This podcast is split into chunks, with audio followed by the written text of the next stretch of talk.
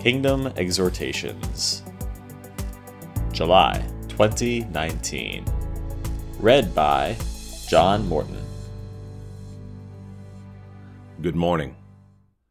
In the book of Lamentations, the prophet Jeremiah mourns the situation the nation of Israel is in. They have been conquered and taken into captivity by the Babylonians and will remain in captivity for the 70 years God promised. In Lamentations 3 21 to 23, Jeremiah's tone changes to one of hopefulness, and he writes, Yet this I call to mind, and therefore I have hope. Because of the Lord's great love, we are not consumed, for his compassions never fail. They are new every morning. Great is your faithfulness. Jeremiah recalls the faithfulness of God, and that although he has promised judgment when his people are disobedient, he has also promised restoration when they return to him. Deuteronomy 30. Around 350 years earlier, Solomon said, Not one word has failed of all the good promises he gave through his servant Moses. 1 Kings 8:56. That was still true in Jeremiah's day and remains true to this very day. With the exception of those remaining to be fulfilled, all of God's prophecies and promises have come to pass. Many did not come to pass during the lifetime of those to whom they were made. But God's faithfulness is not limited to any earthly time frame. We see the same thing today. Jesus Christ is faithful. He has and will remain, quote, the same yesterday, today, and forever.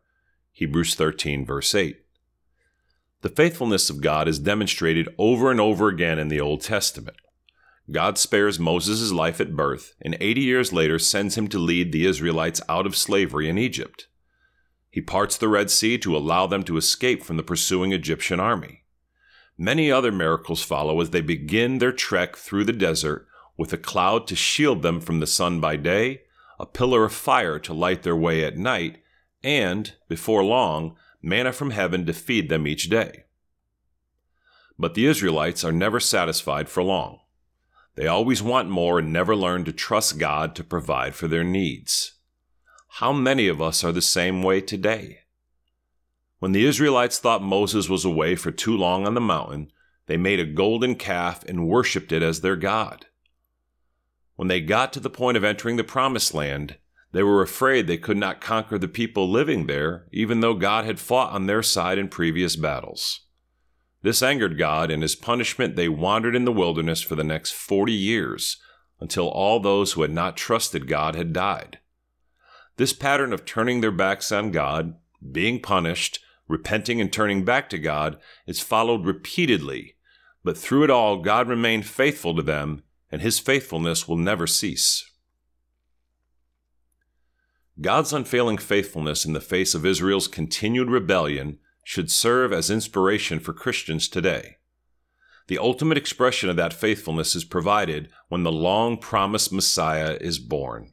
Quote, For God so loved the world that he gave his one and only Son, that whoever believes in him shall not perish, but have eternal life. John 3, verse 16. Because of his faithfulness, we can always trust him to do as he promises. He will be trustworthy to his word, will never lie, will always forgive when we repent, and will never abandon his people.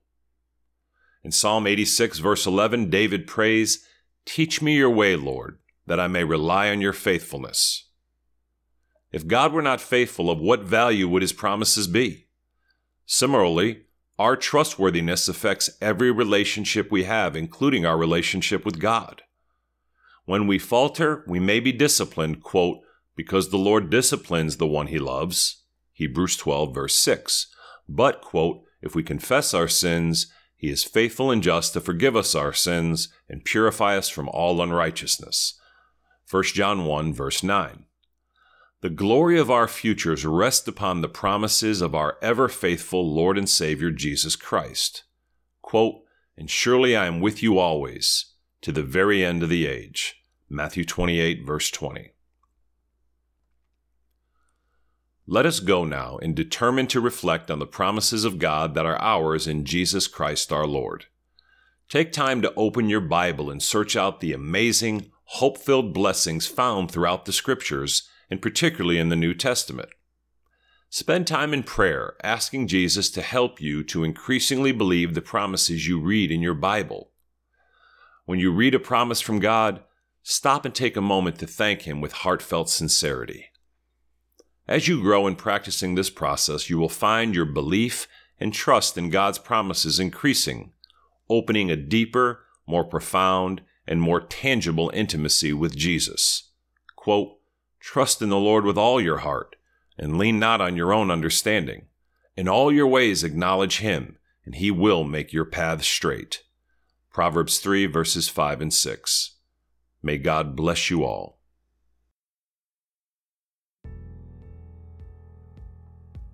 Kingdom exhortations are written by John Morton, Dave Anderson, and Tom Anderson. For more information about our ministry, please visit www.kingdomd.org. Make every effort to add to your faith goodness, and to goodness, knowledge, and to knowledge, self control, and to self control, perseverance, and to perseverance, godliness, and to godliness, brotherly kindness, and brotherly kindness, love. For if you possess these qualities in increasing measure, they will keep you from being ineffective and unproductive in your knowledge of our Lord Jesus Christ. But if anyone does not have them, he is nearsighted and blind, and has forgotten that he has been cleansed from past sins. 2 Peter 1, verses 5 through 9.